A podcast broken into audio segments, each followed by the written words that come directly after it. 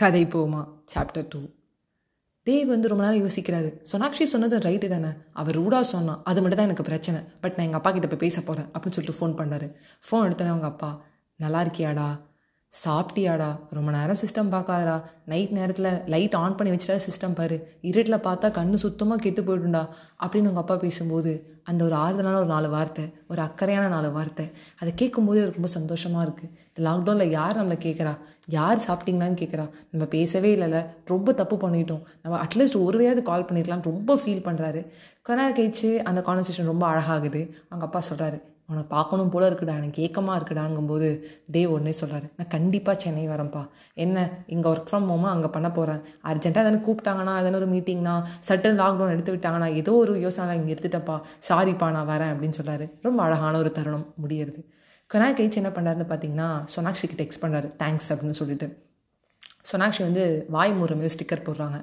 என்னது இது? வாய் மூடிட்டு வச்சிருக்கா? எதுவும் பேசவே மாட்றா? பேச முடியாது அப்படின்னு அனுப்புகிறாங்க ஃபோன் பண்ணிடுறாரு. ஏங்க தேங்க்ஸ் சொன்னால் அதை கூட ஏற்றுக்க மாட்டிங்களாங்க? தேங்க்யூ ஸோ மச்ங்க அப்படிங்கிறாரு தேவ். உடனே சோனாக்ஷி சொல்கிறாங்க ஓ தேங்க்யூவா சரி அக்செப்ட் ஃபோனை வைக்கிறீங்களா? அப்படிங்கிறாங்க. உடனே சொல்கிறாரு இல்லைங்க என்னால் அந்த தருணத்தை உங்களுக்கு எப்படி எக்ஸ்பிளைன் பண்ணணும்னு சொல்ல முடியல. இத்தனை மாதமாக அப்படின்னு எக்ஸ்பிரஸ் பண்ண வராது ஹலோ போதும். சொல்லிட்டீங்களே? பேசிட்டீங்களே? வச்சிருங்க அப்படிங்கிறாரு. ஏங்க இப்படி பேசுறீங்க அப்படின்னாங்க. எனக்கு ரூடாக தாங்க பேச வரும். உங்களுக்கு ரூடாக பேசினா பிடிக்க மாட்டேங்குது அப்படின்னாங்க. இல்லைங்க நீங்கள் ரூடாகவே பேசுங்க. நீங்கள் ரூடாக பேசினா தான் எனக்கு நிறைய நல்ல விஷயங்கள் நடக்குது அப்படின்னோடனே அவங்க சிரிக்கிறாங்க.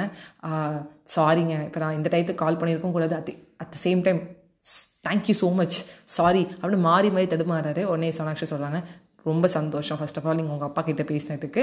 ரெண்டாவது தேங்க்யூ சாரி மாறி மாறி சொல்ல வேணாம். ஃபோனை வைங்க ஓகேவா அப்படிங்கிறாங்க.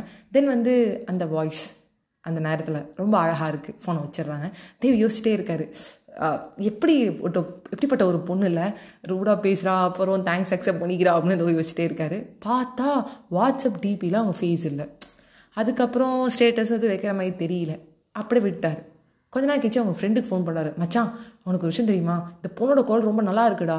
ஆனால் ஃபேஸ் தாண்டா இல்லை. எனக்கு ஒரு மாதிரி இருக்குது அப்படின்னாரு. உடனே தேவோட ஃப்ரெண்ட் சொல்கிறாரு மச்சான் நீ நைட் நேரத்தில் ரொம்ப குழம்பி இருக்க. அதேமாதிரி உனக்கு ஒரு விஷயம் சொல்கிறேன் நல்லா கேட்டுக்கோ.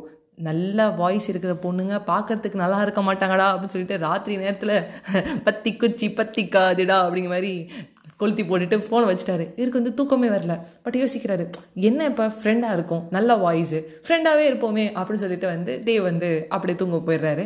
ஸோ இந்த தருணம் வந்து ரொம்ப அழகாக இருக்குது ரெண்டு பேருமே யோசிக்கிறாங்க. சோனாக்ஷி யோசிக்கிறாங்க பரவாயில்ல நம்ம பேச்சு கேட்டால் அந்த பையன் வந்து ஃபோனாவது பண்ணியிருக்கான் அப்படிங்கிறாங்க. தேவ் நல்ல வேலை நல்ல தருணத்தை அமைச்சு கொடுத்தாங்க. அட் த சேம் டைம் வந்து அப்பா ஏக்கத்தை என்னால் புரிஞ்சுக்க முடிஞ்சுது. தேங்க்யூ ஸோ மச் சோனாக்ஷின்னு சொல்லிட்டு தூங்குறாரு. அப்படியே கட் பண்ணால் சென்னைக்கு வாப்பான்னு அன்பாக கூப்பிட்டது எதுக்குன்னா அவருக்கு ஒரு பொண்ணு பார்த்து வச்சிருக்காரு. அது அத்தை பொண்ணா மாமா பொண்ணா வெளில பார்த்த பொண்ணான்னு தெரில ஆனால் ஒரு பொண்ணு பார்த்து வச்சிருக்காரு. அந்த சஸ்பென்ஸ் வந்து நான் நாளைக்கு உங்களுக்கு உடைக்கிறேன். இந்த நேரத்தில் இவங்க இந்த பேருக்கு லவ்வை வந்து கொண்டு போகலான்னு பார்த்தா அவங்க அப்பா ஒரு ட்விஸ்ட் வச்சிட்டாரு. நம்ம பேரண்ட்ஸே இப்படி தாங்க நம்ம ஒரு பிளான் பண்ணியிருப்போம் அவங்க ஒன்று பிளான் பண்ணுவாங்க தெய்வம் ஒன்று பிளான் பண்ணும். நாம் ஒன்று நினைக்க தெய்வம் ஒன்று நினைக்கும். நாளைக்கு என்ன நடக்குது? நாளைக்கு எபிசோடில் சொல்கிறேன் ரொம்ப அழகான ஒரு சுச்சுவேஷனில் வந்து நான் வந்து இப்போ கட் பண்ணுறேன் பை பை ஃப்ரெண்ட்ஸ்